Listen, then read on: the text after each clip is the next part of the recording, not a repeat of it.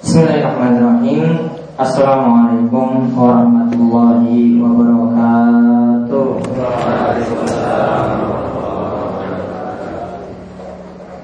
Innalhamdulillah Nahmaduhu wa nasta'inuhu wa nastaghfiruh. Wa billahi min shururi anfusina wa min sayyiati a'malina. May yahdihillahu fala mudilla lahu wa may yudlilhu fala hadiya lahu وأشهد أن لا إله إلا الله وحده لا شريك له وأشهد أن محمدا عبده ورسوله. اللهم صل على نبينا محمد وعلى آله ومن تبعهم بإحسان إلى يوم الدين. Alhamdulillah para jamaah sekalian kita bersyukur kepada Allah Subhanahu wa taala atas bintang-bintang kenikmatan yang telah Allah Subhanahu wa taala anugerahkan kepada kita. Pada kesempatan hari ini di awal-awal bulan Ramadan kita masih diberikan nikmat untuk duduk kembali di majelis ini melanjutkan melanjutkan kajian rutin kita dari kitab Al-Kabair yaitu yang membahas tentang masalah dosa-dosa besar. Mugi-mugi Allah Subhanahu wa taala senantiasa memberikan kita keistiqomahan, memberikan kita juga keberkahan di dalam umur kita sehingga waktu-waktu kita yang ada kita terus manfaatkan di dalam kebaikan-kebaikan. Alhamdulillah para jamaah kita bersyukur sekali kita bisa berjumpa lagi dengan bulan Ramadan. Mudah-mudahan waktu-waktu kita yang ada di bulan Ramadan ini benar-benar kita manfaatkan untuk melakukan kebaikan-kebaikan karena Nabi Shallallahu Alaihi Wasallam sendiri ketika masuk bulan Ramadan, maka beliau itu melakukan kebaikannya lebih daripada bulan-bulan yang lainnya. Kalau dulu misalnya sebelum Ramadan niku sedekahnya itu biasa-biasa saja, beliau itu perbanyak ketika bulan Ramadan. Ya, kebiasaan Nabi SAW memperbanyak sodako. Di bulan Ramadan itu lebih banyak lagi Kebaikan, kebaikan yang lainnya juga sama. Beliau memperbanyak lagi ketika di bulan Ramadan lebih daripada yang lainnya sampai dikatakan lebih cepat beliau melakukan kebaikan seperti angin yang berhembus. Angin yang berhembus itu kencang. Ya, kecepatan angin itu pintar. Kecepatan angin. Ya, satu kilometer per jam kalau kayak kecepatan vario iya. Pokoknya cepat. Jadi, Pokoknya cepat. Jadi Nabi SAW itu tidak nunda-nunda. Tidak nunda-nunda Kalau ada kebaikan ya dilakukan Kalau ada kesempatan ya segera lakukan. Maka ketika kita masih diberikan waktu Diberikan kesempatan, diberikan kekuatan di bulan Ramadan ini maka manfaatkanlah waktu tersebut untuk terus memperbanyak ketaatan, terus memperbanyak kebaikan. Ya, jangan tunda-tunda. Ada kisah itu gara-gara orang itu menunda-nunda lakukan kebaikan. Ada kisah dari Kaab bin Malik. Kaab bin Malik itu dia sebenarnya bisa pergi berjihad. Namun karena ada urusan dunia, ya ada urusan dunia dia tunda dia tunda lagi, dia tunda lagi. Pas ketika Nabi SAW pergi, sudah pergi berangkat jihad, dia akhirnya ketinggalan. Dan dia mau katakan bahwasanya saya nanti akan menyusul Nabi Shallallahu Alaihi Wasallam. Saya nanti akan menyusul Nabi Shallallahu Alaihi Wasallam. Ternyata dia pun tidak jadi mengejar Nabi Shallallahu Alaihi Wasallam. Dia tidak jadi mengejar Nabi. Akhirnya tidak jadi pergi berjihad. Akhirnya tidak jadi pergi berjihad. Sebabnya apa? Nunda-nunda waktu. Ya, kalau orang Arab itu katakan sofa, sofa, sofa. Yaitu katakan nanti, nanti, nanti, nanti terus. Akhirnya kebaikan Nabi itu tertunda, kebaikan tersebut tertunda lagi, tertunda lagi, ya sudah. Dia luput dari pahala, dia luput dari kebaikan yang banyak. Maka jangan sampai kita menunda-nunda lakukan kebaikan kalau ada kesempatan, ada waktu diberikan kekuatan maka mudah-mudahan kita bisa terus yang mendapatkan pahala dari kebaikan tersebut.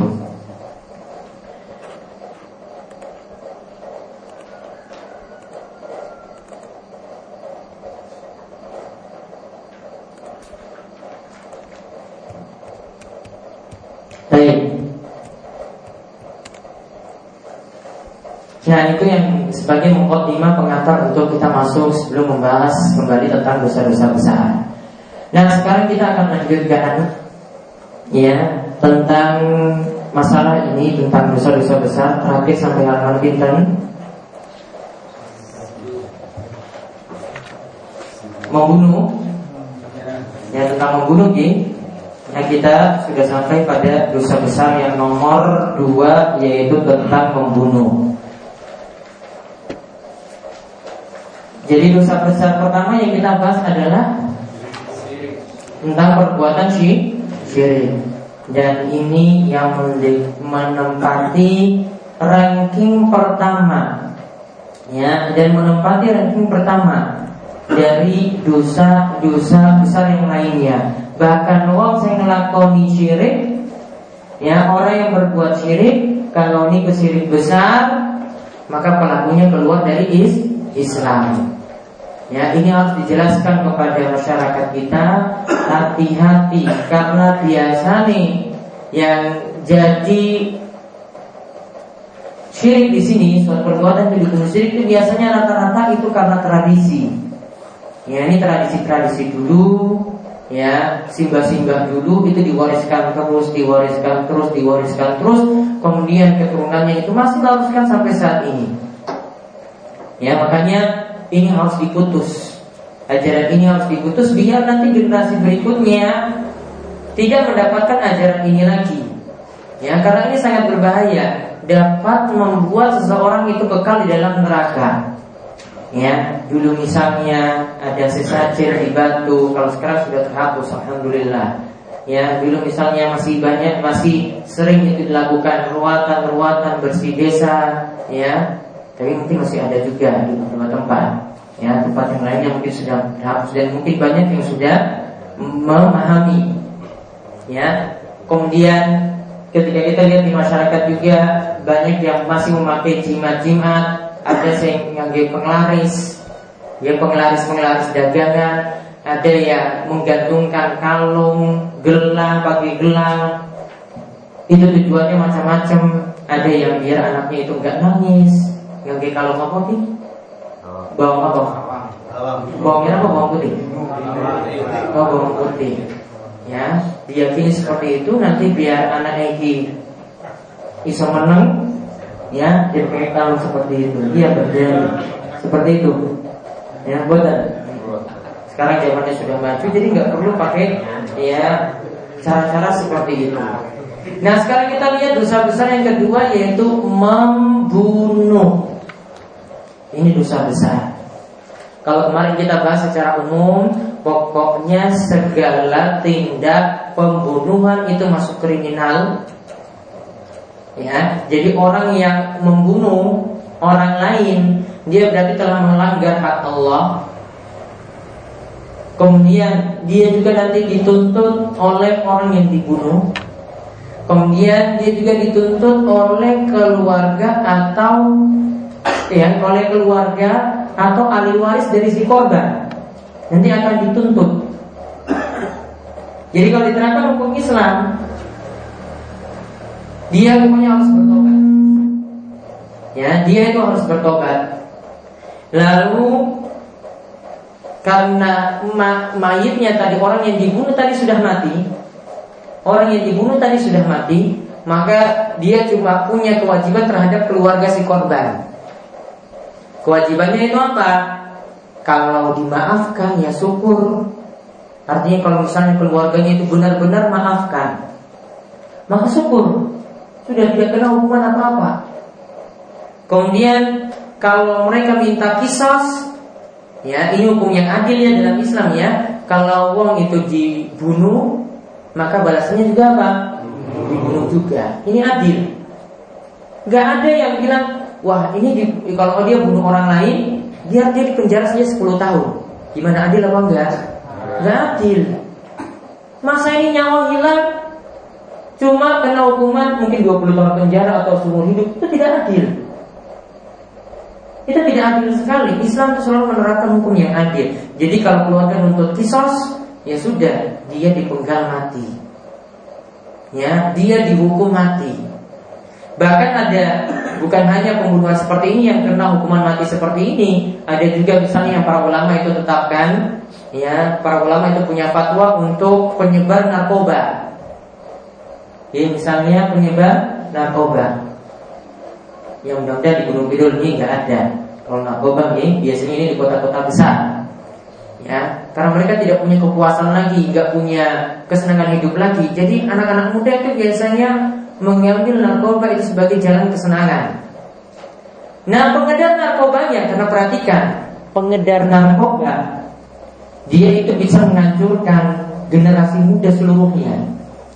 Satu pengedar itu bisa menghancurkan seribu generasi muda. Dia sebar saja ya. Dan orang kalau pakai narkoba, dia pakai heroin, pakai putau misalnya, yang biasanya pakai suntik, itu dalam waktu ya paling cepat lima tahun dia sudah mati. Paling cepat lima tahun sudah mati. Jadi orang yang pakai narkoba tadi dia sudah merencanakan dirinya mati dengan sendirinya. Ya, jadi dia sudah kurang umurnya tadi dia sudah merencanakan dirinya mati. Makanya para ulama katakan kalau ada yang jadi pengedar hukuman mati. Karena dia sudah mematikan generasi muda. Hukumannya pantas. Jadi itu hukuman yang adil. Kalau pengedar cuma dikatakan sudah kamu di penjara saja 10 tahun, tidak adil. Dia sudah matikan orang banyak. Bukan satu orang yang dia matikan, dia edar dengan harga murah, dengan harga murah, dengan harga murah. Orang mati itu lebih banyak. Makanya pantas dikenakan hukuman mati. Jadi ingat, hukum Islam itu selalu adil. Nah kalau tidak Dia nanti kena dia Yaitu kena denda. Kena bayaran. Jadi keluarga si korban bisa nuntut Kamu telah membunuh bapak saya Kami tuntut Kamu harus bayar satu miliar. Jadi keluarga korban itu bisa nuntut Kamu harus bayar satu miliar Kalau tidak mampu bayar. Ya sudah Kamu yang akan dibunuh nanti akan dieksekusi oleh pemerintah. Kalau kamu bayar, berarti selamat. Kalau tidak mau bayar, nanti kamu akan kena eksekusi mati. Mungkin baru adil. Nah sekarang yang kita bahas yaitu tentang orang yang membunuh orang kafir. Kalau tadi kan membunuh sama muslim, ya? ini membunuh orang kafir. Hadis-hadisnya niku diterangkan mulai dari halaman ke-11. Dari hadis Ibnu Umar. Ada di bawah situ ada hadis Ibnu Umar. Dalam hadis Ibnu Umar ini dikatakan lihat ini orang yang membunuh orang kafir. Dan ingat orang kafir itu ada dua jenis. Ada yang pertama yang dapat jaminan keamanan. Mereka bisa jadi punya perjanjian dengan kaum muslimin di Indonesia. Ingat ini negeri Islam karena penduduknya itu Islam dan syariat-syariat itu mudah dijalankan. Kita bisa dengar azan, kita bisa dengar iqomah. Ya, kita boleh menjalankan syariat Islam itu bebas. Beda kalau di negeri-negeri barat sana azan saja nggak boleh. Jadi negeri ini adalah negeri is Islam. Jadi kalau orang kafir datang ke sini atau dia tinggal di negeri Muslim atau dia buat perjanjian tidak boleh diganggu sama sekali. Ada tamu-tamu negara macam-macam seperti itu. Ini orang kafir yang jenis pertama tidak boleh dibunuh. Jadi kalau ada turis datang itu sudah buat perjanjian. Mereka itu minta jaminan keamanan. Kemudian orang kafir yang kedua itu orang kafir yang diajak perang. Yang sekarang sedang berperang dengan kaum muslimin. Nah itu baru boleh diperangi Kalau tidak seperti itu maka tidak boleh diperangi Jadi tidak boleh ada yang punya keyakinan nah ini ono wong kafir, ono wong bule dipateni wae. Enggak boleh. Ini keyakinan sesat. Tahu bahwa sekalian, kenapa dahulu terjadinya bom Bali? Kenapa dahulu itu sering hotel-hotel yang situ tempat orang kafir itu bermukim di situ, tinggal sementara di situ dibom. Pernah dengar berita seperti ini nih? Itu asalnya karena punya keyakinan setiap orang kafir itu halal darahnya, boleh dibunuh, boleh diperangi. Makanya pemerintah itu tangkap teroris-teroris. Bahkan kemarin terakhir dipanggang juga ada toh? Iya toh? Terwali ya toh? Dilapor ke polisi aku, tapi bukan aku yang ditangkap. Maksudnya diceritakan Pak Aris, ya ada hubungan atau enggak dengan uang waru? Aduh Pak, tahu betul wahai orang, ya Uangnya wae orang ngerti. Apalagi aku ini pendatang Pak gak ngerti uang kene. Uang baru dia orang ngerti sopo. Ya. Jadi gak ada hubungan sama sekali sini dengan sana itu gak ada hubungan sama sekali. Jadi kalau ada yang katakan bahwasanya kami di sini diisukan gawe-gawe bom, ini tuduhan yang tanpa bukti sama sekali. Ya, ini tuduhan yang tidak masuk akal sama sekali. Kita gawe bom. Setiap kali ada ceramah, saya selalu ingatkan itu pemahaman keliru. Ya, pemahaman-pemahaman teroris tadi itu asalnya itu dari pelajaran ini karena meyakini setiap wong kafir itu boleh dibunuh. Itu dari pemahaman seperti itu. Akhirnya dapat ya dia bertemu dengan orang kafir, dia lakukan bom bunuh diri. Dia bertemu dengan orang kafir, dia taruh bom di situ. Pemahamannya seperti tadi. Padahal kita kalau menasihati orang selalu menyampaikan itu pemahaman sesat, itu pemahaman keliru. Bahkan saya punya tulisan juga tentang masalah ini bahwasanya kami itu bukan teroris.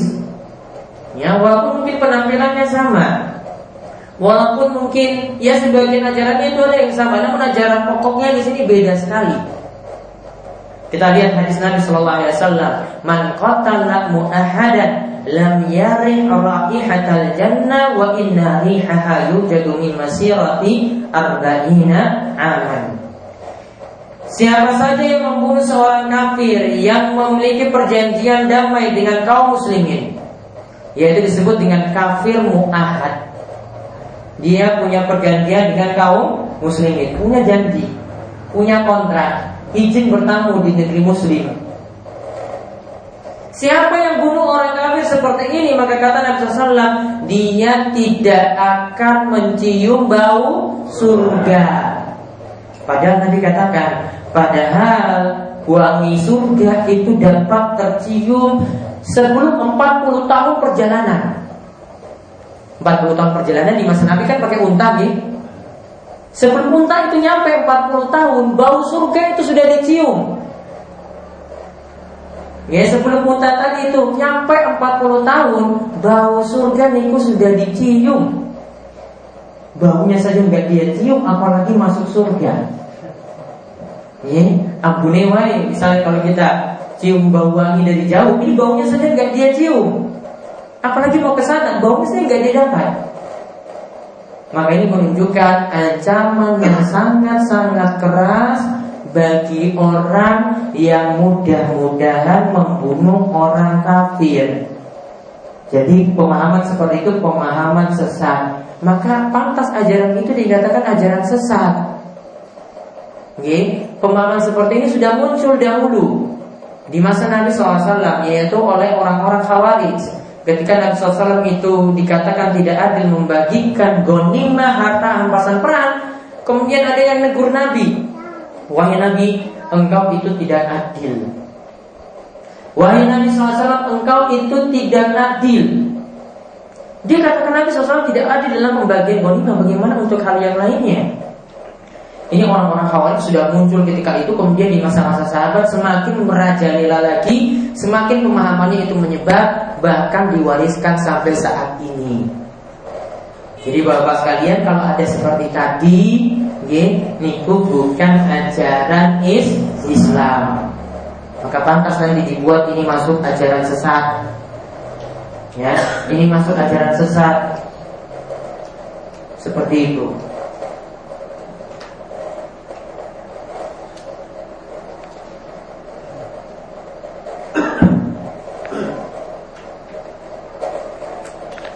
Nah kemudian kita lihat lagi hadis berikutnya di halaman 12 yaitu ada hadis dari Abu Hurairah radhiyallahu anhu yang di sini ditunjukkan bagaimanakah kalau orang cuma menolong orang lain dalam berbuat maksiat dia juga dihukumi berdosa. Kata Nabi SAW, "Man ana ala qatli mu'minin kalimatin." Siapa saja yang membantu untuk membunuh seorang mukmin sekalipun dengan sepotong kata, dia membantu. Jadi dia kompori dia panas-panasi. Kamu harus pergi membunuh orang itu. Ya, dia yang perintahkan. Ini komandonya, komandannya. Dia perintahkan kamu harus bunuh orang itu. Padahal tidak salah apa-apa. Cuma dengan kata-kata, pintar ngomong, jadi orator. Dan biasanya pelaku teroris itu seperti itu. Jadi mereka punya pemimpin. Pemimpinnya itu itu nggak pernah turun di lapangan. Ya, jadi dia cuma semangati saja kita harus pergi berjihad, harus menghancurkan orang kafir. Orangnya itu nggak pernah turun ke lapangan. Cuma pintar ngomong. Ayo kita harus pergi berjihad ini ada orang kafir harus kita hancurkan. Dia sendiri nggak pernah sama sekali pergi turun. Masih hidup. Nah, orang seperti ini dia kompor-kompori dengan satu kata saja. Laki Allah maktubun baina ainaihi min rahmatillah. Orang seperti ini yang mengompori orang lain untuk membunuh yang lainnya, maka nanti dicatat nanti pada hari kiamat orang ini aisun min rahmatillah. Dia telah nanti putus asa selesai, dia tidak akan mendapatkan rahmat Allah. Dikatakan aisun min rahmatillah Terputus dari rahmat Allah Tidak diampuni Ya dosa ini dosa sangat bahaya Ya, jadi dosa pembunuhan seperti ini walaupun membunuh wong kafir kalau tidak salah apa-apa maka itu sangat-sangat bahaya. Jadi ini hati-hati. Dan ini segala setiap orang yang membantu dalam kejelekan maka juga akan terkena dosa yang sama. Maka Allah Subhanahu wa taala katakan wala ta'awanu 'alal ismi wal udwan. Janganlah kalian saling tolong-menolong dalam dosa dan permusuhan. Jadi jangan menolong orang lain dalam perbuatan dosa. Misalnya tadi ada yang membunuh orang lain ditolong. Ada yang juga menolong orang lain untuk minum minuman keras. Dia cuma beli, walaupun tidak minum. Kemudian ada yang tolong orang lain lagi, ya, membunuh, ya, minum minuman keras atau mungkin ada yang selingkuh dia tolong lagi, dia sembunyikan orang tersebut. Ada yang berbuat zina dia tolong lagi, dia tolong orang tersebut untuk melakukan perbuatan maksiat tadi, dia juga tercatat mendapatkan dosa. Jadi segala, setiap orang yang menolong dalam perbuatan mak, maksiat maka dia juga akan terkena do, dosa. Maka hati-hati. Lalu kita lihat hadis yang terakhir di sini dikatakan dari Muawiyah radhiyallahu anhu ia berkata bahwasanya aku pernah mendengar SAW itu bersabda kullu zambin asallahu ayyaghfirahu setiap dosa Allah itu bisa mengampuninya setiap dosa-dosa apa pun. Illa rajul yamutu kafiran kecuali kalau ada orang yang mati kafir atau awir rajulu yaqtulu mu'minan muta'ammidan atau ada seseorang yang membunuh orang lain dengan sengaja. Dia membunuh orang mukmin dengan sengaja. Berarti hadis ini menunjukkan yang pertama setiap dosa itu bisa diampuni.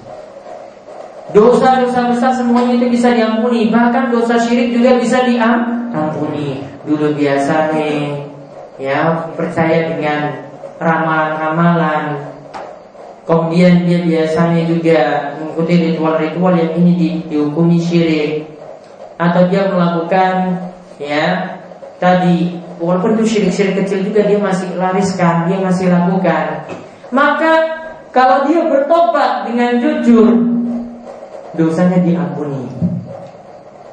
Dosanya itu dimaafkan.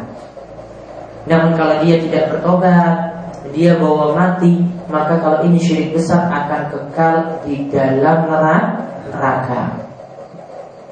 Kemudian di sini kami beri catatan untuk orang yang membunuh orang lain. Ini dia tidak kekal di dalam neraka. Namun dia nantinya akan menjalani hukuman di neraka. Setelah itu nanti dia kalau imannya itu masih ada tetap bisa masuk surga. Karena perhatikan ada orang yang sudah membunuh 99 jiwa. Tapi ketika hidupnya dia bertobat, dosanya bisa dimaafkan. Dan ada orang yang punya catatan kejelekan itu banyak sekali. Ini juga terdapat dosa pembunuhan barangkali di dalamnya. Ada 99 catatan dosanya. Namun itu juga Allah ampuni. Ya dan Allah Subhanahu wa taala masih menyebutkan orang yang membunuh orang lain itu masih disebut mukmin. Masih disebut beriman. Jadi di sini tidak menghapuskan iman secara total, jadi dia masih mungkin tersiksa di dalam neraka, namun setelah itu bisa masuk surga kalau masih ada i, iman. Jadi ingat keyakinan seorang muslim dan ini yang salah dipahami oleh sebagian orang. Kalau orang itu masuk neraka, kalau dia itu masih muslim, masih beriman, maka masih bisa ada masih bisa dia itu masuk surga. Okay. Beda dengan pemahaman sebagian orang yang katakan kalau sudah masuk neraka tidak bisa keluar keluar lagi. Ini pemahaman keliru. Ya, ini pemahaman keliru dan maaf maaf saja di sini saya sebutkan ini salah satu pemahaman yang tidak tepat dari MTA. Ya, dari MTA pengajian MTA itu menyatakan tadi kalau ada orang yang sudah masuk neraka tidak bisa keluar keluar lagi. Ini keliru. Kenapa? Karena pelaku dosa besar Nabi SAW masih bisa selamatkan dia dengan syafaat beliau. Nabi SAW itu katakan Inna syafaati li ahli kabair min ummati Syafaatku itu untuk pelaku dosa besar dari umatku Artinya kalau dapat syafaat Sedang disiksa dalam neraka Bisa diangkat lagi masuk surga Atau sisanya itu diperingan Kemudian masuk surga Atau sama sekali tidak masuk neraka Langsung masuk surga Ya, jadi di sini ada beberapa pemahaman dari MTA yang saya tidak setuju di antaranya itu ini. Karena meyakini tadi apa? Orang yang sudah masuk neraka tidak bisa keluar-keluar lagi. Keliru. Ya, ini tidak sesuai dengan pemahaman akidah Ahlussunnah wal Jamaah yang sudah ditetapkan oleh para ulama sejak masa silam. Mereka sudah tetapkan pelaku dosa besar kalau masih ada iman itu tidak kekal di dalam neraka. Ya kalau masih ada apa? Iman. Namun kalau dia itu berbuat dosa kekafiran, dosa kesyirikan, dan itu kekafiran besar, kesyirikan besar, imannya terhapus. Dia berbuat syirik besar, imannya terhapus sampai dia bertobat dulu. Kalau dosanya dibawa mati, sudah kekal dalam neraka sama orang yang berbuat kekafiran. Ya, dia tidak bertobat bukan kekal di dalam neraka. Nah, maka Demikian yang kita bahas pada pertemuan kali ini yaitu tentang dosa membunuh. Ini dosa yang sangat bahaya sekali. Mudah-mudahan kita terselamatkan dari dosa ini karena biasanya dosa ini muncul ketika ada dendam. Yang ketika ada dendam. Kemudian ketika membenci orang. Kemudian ketika tidak suka sama orang atau punya sifat hasad, dengki, iri, Tenggone ini biasanya dua barang terus, dua barang terus ya. Dia nggak tahu wah ini kok komen-komen terus nih tanggalku ini? Wes dipateni wae wong sombong seperti itu. Jadi ada beberapa faktor orang itu bisa membunuh orang lain. Kebanyakan itu karena dendam. Ada tawuran kemudian terjadi pembunuhan itu dendam pertama kali. Kemudian benci pada orang lain juga ya. Atau tadi iri dengki hasad. Ini juga yang membuat orang itu bisa membunuh orang lain. Maka sifat seperti ini jangan ditanam di dalam diri kita. Kalau ada orang yang sakiti, hilangkan rasa dendam. Insya Allah nih, cabut rasa dendam tadi. Kemudian kalau ada yang tidak suka dengan kita sudah tidak usah tanam benci. Ya, kemudian kalau ada yang mungkin rasanya kita terus diomong kayak terus sudah nggak usah peduli mereka biarkan saja. Nanti kalau orang itu rasani kita dosa mereka uh, nanti pahala mereka itu nanti diambil terus diambil terus diambil terus dikasih ke kita. Jadi kita itu dapat kebaikan tanpa kita perbuat. Kepenak kan kepenak. Jadi dirasani wong terus dong dirasani terus dong ini mas ini kayak tenang lu yang ini kau ini walaupun itu benar tapi kalau dia sebar terus, sudah kebaikannya itu diambil, ambil terus, kebaikannya diambil lagi, diambil lagi, ditaruh ke kita. Maka seperti kata eh, sini sebagai dalam hadis, nama hadisnya ini dipertanyakan kesahihannya, kalau sedekah itu bisa menghapuskan dosa, kalau rasa dengki iri tadi itu bisa menghapuskan dosa, dan bisa menambah dosa. Ya, kalau sedekah itu bisa menghapuskan dosa, kalau dengki iri itu bisa menambah do, dosa. Pahalanya itu jadi hilang. Ya, makanya kalau kita punya sifat seperti tadi dibuang jauh-jauh, hilangkan rasa apa tadi? Dendam. Ya, hilangkan rasa benci, hilangkan rasa iri pada diri kita, maka nanti insya Allah kita akan selamat dari dosa-dosa yang lebih besar lagi karena kecil seperti ini sudah kita hilangkan dalam diri kita. Maka kita mohon kepada Allah Subhanahu Wa Taala Mudah-mudahan kita diberi taufik di dalam ilmu maupun amal, dihilangkan dari sifat-sifat yang jelek dan mungkin-mungkin di bulan Ramadan ini kita diberikan kemudahan untuk melakukan kebaikan-kebaikan dan sifat-sifat jelek yang ada pada diri kita juga bisa kita hilangkan. Nah demikian sebelum kami tutup dan pertanyaan kami persilahkan. Ya Pak. Iya. Pernah di suatu tempat di negeri kita itu kan kerusuhan saraf yang mungkin awalnya itu penyebabnya hanya pertengkaran antara pemuda tapi akhirnya bisa merembet jadi pertengkaran atau per, peperangan antar anak hmm. itu hal seperti itu mensikapinya atau katakanlah membunuh dalam hal itu itu bagaimana? Maka intinya kalau tadi ada isu sara seperti itu, ini kewenangan pemerintah untuk meleraikannya ya karena ini dapat mengganggu kestabilan keamanan yang ada di tempat tersebut ya jadi berusaha pemerintah itu harus berusaha pihak keamanan harus berusaha untuk menarikkannya kita sebagai muslim itu cuma bisa menahan diri saja atau melakukan pertahanan saja. Jangan melakukan penyerangan ya. Kecuali kalau ini tidak bisa terelakkan lagi ya. Dan pemerintah membebaskan begitu saja Ya. Pemerintah menglegalkan begitu saja Maka tidak ada masalah. Namun kalau kita saat itu Kita cuma bisa melakukan pertahanan saja Tidak perlu menyerang Ya jadi kaum muslimin ketika itu melakukan pertahanan Ya tanpa perlu menyerang orang kafir ketika itu Kalau mereka melakukan pertahanan kemudian mereka itu mati. Mudah-mudahan matinya itu adalah mati yang baik. Namun kalau mereka itu menyerang juga ya dan ini harus dipertanyakan karena ini harus ada izin dari penguasa karena kalau kita melakukan jihad atau melakukan peperangan offense yaitu dengan menyerang itu harus ada suara dari yang punya kuasa yang punya ya kekuasaan untuk memberikan perintah seperti itu. Kalau tidak ada perintah maka tidak boleh melakukan offense ya jihad offense atau jihad yang dalam bentuk menyerang. Ada lagi Pak Sumar terkait aborsi. Terkait aborsi apakah dibolehkan atau tidak. Ya. Maka aborsi ini perlu dilihat Intinya tidak boleh membunuh satu jiwa pun termasuk juga aborsi di sini. Namun ini kalau dalam keadaan darurat itu dibolehkan.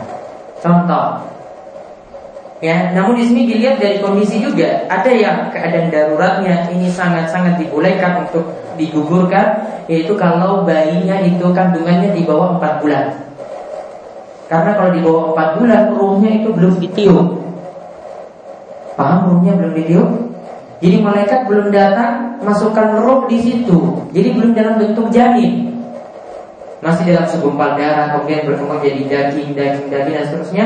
Pas 4 bulan itu baru ditiupkanlah roh ditetapkan ikat di rizki wa ajali wa amali wa sahih wa sahih itu nanti malaikat datang ditetapkan rizkinya itu bagaimana Ya ditetapkan amalannya itu bagaimana? Ajalnya kapan dia mati itu bagaimana? Apakah dia itu bahagia atau kesengsaraan Masuk surga atau masuk neraka? Juga ditetapkan ketika itu. Nah saat itu berarti sudah dalam bentuk manusia.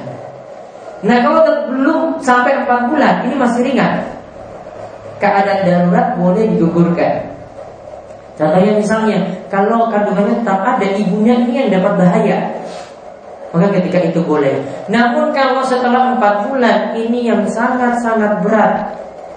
Dibolehkan jika memang sudah ada rekomendasi dari dokter. Harus digugurkan Karena kalau tidak digugurkan Salah satu dari dua ini Yaitu ibunya atau anaknya itu yang mati. Maka mungkin yang pilih yang lebih ringan Yang belum ada kehidupan Yang belum lahir ya tentu yang digugurkan Bukan yang sedang hidup yaitu ibunya Nah ini nanti ditimbang-timbang kalau yang kedua ini yang sangat berat yaitu ketika sudah di atas 4 bulan. Namun tadi asalnya dibolehkan ketika darurat saja. Kata para ulama mereka buat kaidah ad-daruratu tubihul mahdurat. Keadaan darurat itu membolehkan sesuatu yang dilarang. Keadaan darurat itu membolehkan sesuatu yang dilarang. Ini darurat. Masalah nyawa. Ya, masalah kandungan darurat sekali maka ketika itu boleh digugurkan dan itu tidak termasuk nanti dalam dosa pembunuhan di sini. Kalau keadaan darurat. Ada lagi Pak Atom. Pak. Bagaimana kalau membunuh itu untuk membela dia atau Maka nanti di sini tergantung niat. Apakah membunuhnya di sini uh, dilihat uh, membunuhnya tadi ya dia katakan membela diri. Di sini tergantung niatan.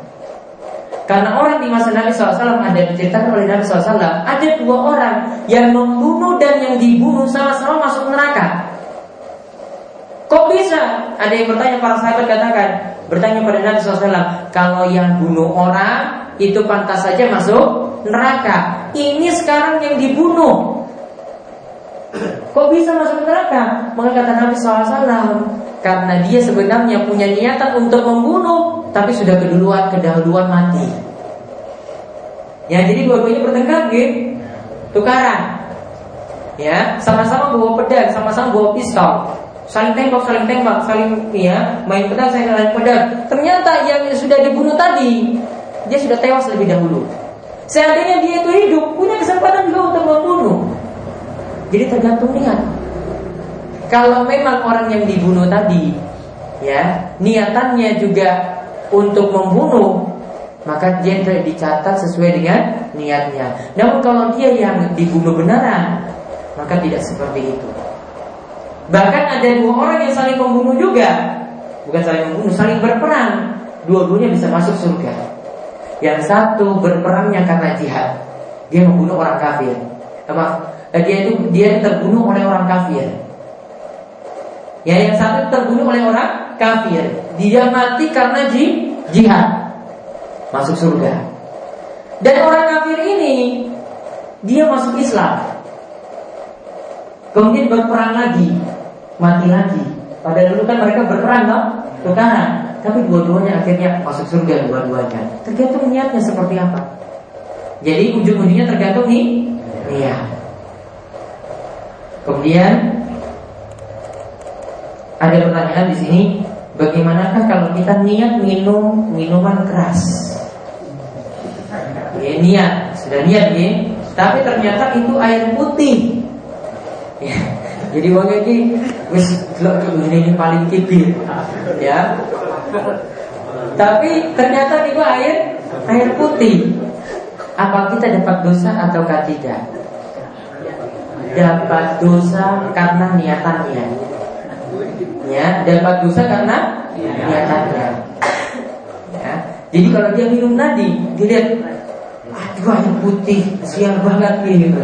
Nah, dicatat dosanya karena dia mau melakukan maksiat. Seandainya ini minuman keras, sudah dia lakukan. Namun sayangnya tidak jadi. Tapi kalau ada, ya, tapi kalau ada tetap dia juga bisa minuman keras tersebut dicatat sebagai dosa dari niatnya tapi tidak seperti orang yang melakukan dosanya penuh artinya dia niat terus lakukan beda Kemudian di sini yang ditanyakan tentang masalah puasa, kalau masih azan boleh minum nggak? Jawabannya apa? Tidak boleh. Karena Allah katakan wa kulu washrabu hatta yab hatta yatabayyana lakum al-khaytul abyadu min al-khaytil aswadi min al-fajr summa atimu siyama ila Makan dan minumlah sampai terang bagi kalian benang putih di antara benang hitam yaitu sampai datang azan subuh kemudian sempurnakanlah puasa hingga malam hari. Berarti ketika azan subuh sudah berhenti. Kalau masih ada yang nanggung, nggak boleh diteruskan. Ini nggak boleh diteruskan. Sama juga kalau hubungan intim. Kan akhirnya azan subuh toh? Ya. Iya toh? Mas Kondo. Tujuh orang.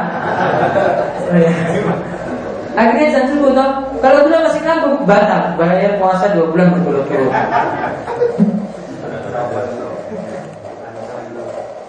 Jadi ketika sudah azan tidak boleh minum juga. Kalau kita sholat malam, niatnya mau sholatnya 8 rakaat, 2 rakaat salam, 2 rakaat salam, doanya itu disunahkan atau sebaiknya sudah 8 rakaat atau bagaimana? Doanya bisa di tengah-tengah, bisa juga di akhir. Mungkin kalau sholat tahajud, ya kita lakukan 2 rakaat, 2 rakaat, 2 rakaat, boleh setelah sholat 2 rakaat berdoa, karena bebas. Ya sholat sunnah itu tidak dikaitkan dengan ibadah tertentu, jangan kita khususkan. Jadi boleh boleh berdoa ketika di antara dua rakaat tadi ya atau boleh dirapel langsung terakhir dibolehkan juga seperti itu. Sama seperti sholat tarawih. Sholat tarawih itu jangan dikhususkan doa ketika antara duduk istirahat tadi. Cukup saja istirahat. Kalau mau berdoa jangan anggap itu waktu utama. Boleh berdoa saat itu tapi bukan waktu istimewa bagi kita. Boleh berdoa terakhir juga tidak ada masalah. Namun juga ya cukup sendiri-sendiri untuk berdoa. Yang ada nanti sudah sholat tarawih atau sholat witir, ya Nabi SAW itu mengajarkan untuk membaca Subhanal Malikil Kudus, Subhanal Malikil Kudus dibaca pengpelu. Ya, itu dibaca terus seperti setelah selesai sholat witir sudah selesai. Maka ibadah setelah itu tidak ada lagi kaitannya dengan baca doa dan yang lainnya. Tidak ada juga moconiat barang-barang. Sudah selesai ketika itu. Ada lagi pertanyaan? Pak. Ini? Terkait dengan TKW yang ada di Tengah khususnya di Arab sering terjadi eh, permasalahan-permasalahan terkait dengan pembunuhan. Iya. salah satunya belum lama ini juga yang sering kita dengar artinya begitu. Nah pihak dari Arab sendiri kan hukum kisos ya. Hukum kisos ya kisos yang artinya mungkin bukan hukum tapi dengan negosiasi pemerintah kadang bisa menyelamatkan si pembunuh nanti ya. dengan uh, bayaran. Nah, ya. masalah ini yang biasanya saya yang menentukan? Yang apa? Pemerintah kadang dengan ada negosiasi untuk bagaimana membebaskan orang itu tidak terkena kisah tadi hmm. sehingga dia terbebas. Ini hukumnya bagaimana? Terus dosanya gimana ya? Iya.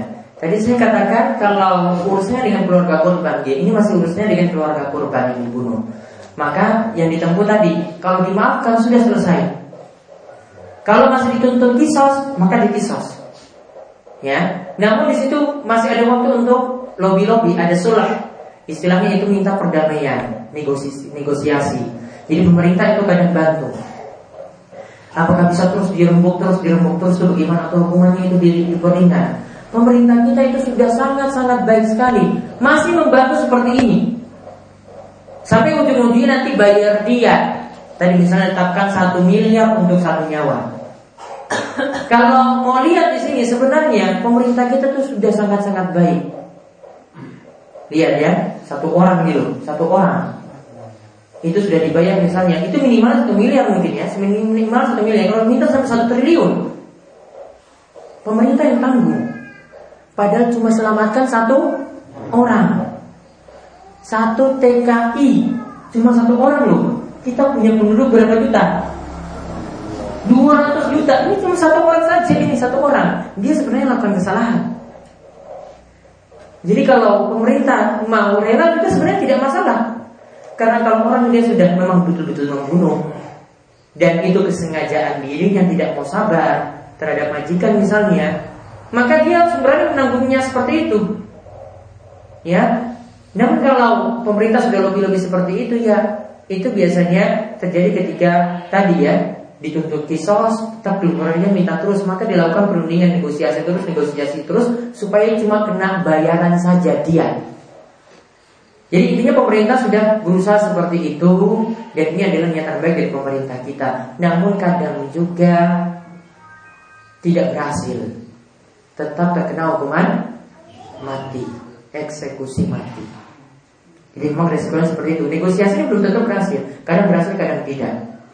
Ya. Dan pemerintah kita untuk masalah-masalah kriminal yang lainnya juga melakukan negosiasi seperti itu. Contohnya misalnya dulu ada kain di Ka'bah dipotong Ya kan? Ada yang nyuri kain Ka'bah. Itu kan ketangkap. Itu kalau ketahuan orang tersebut niatannya untuk gunakan kain tersebut untuk nyatet, untuk jimat, untuk sihir, kena hukuman mati.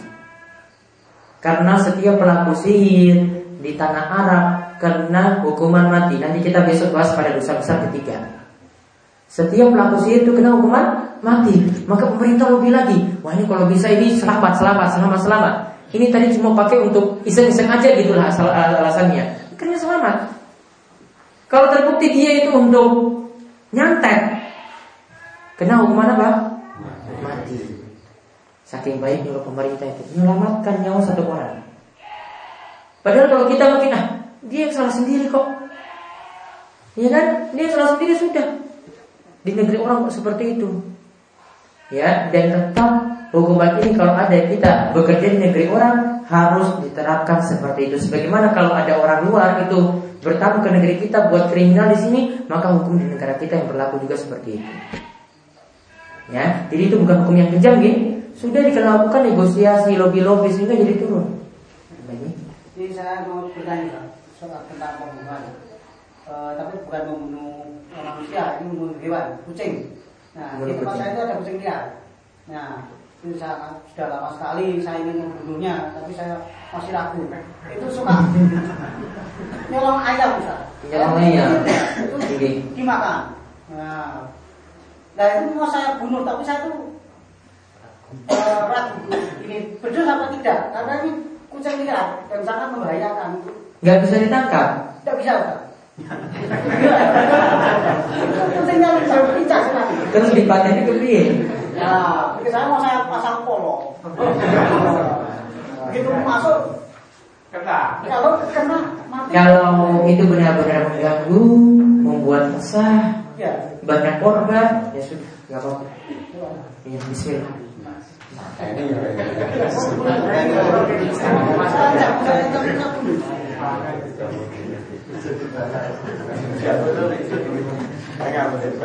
sudah? Ada pertanyaan lagi namun nih? Sabun? Ya. Ini demikian kita bahas. Insya Allah nanti kita bertemu pada malam Kamis lagi dan pertemuan minggu depan, ya, minggu pagi. Mudah-mudahan buat ngantuk, ya. Buat ini waktunya itu barokah. Ya, guru-guru terus. Siapa tahu tidurnya nanti dari subuh sampai maghrib. Ya, kan bahaya. Mendingan waktunya diisi yang manfaat-manfaat ya karena waktu libur lain proyek lagi kalau tidur sekolah esok tekan zuhur nanti zuhur lanjut lagi tekan asar. Asar lagi lanjut lagi tekan jam lima jam lima persiapan buka. Kurang manfaatnya kan mendingan isi dengan waktu yang manfaat waktu malam hari juga jangan lupa juga untuk tilawah Al-Quran ya banyak-banyak doa ketika puasa, banyak doa ketika sahur, banyak doa ketika berbuka puasa mudah-mudahan Ramadan kita jadi Ramadan yang penuh berkah. Ya, demikian para jemaah kita tutup kalian doa kafaratul majelis. Subhanallahumma wa bihamdika asyhadu an la ilaha illa anta astaghfiruka wa atubu ilaik. Ya, assalamualaikum warahmatullahi wabarakatuh.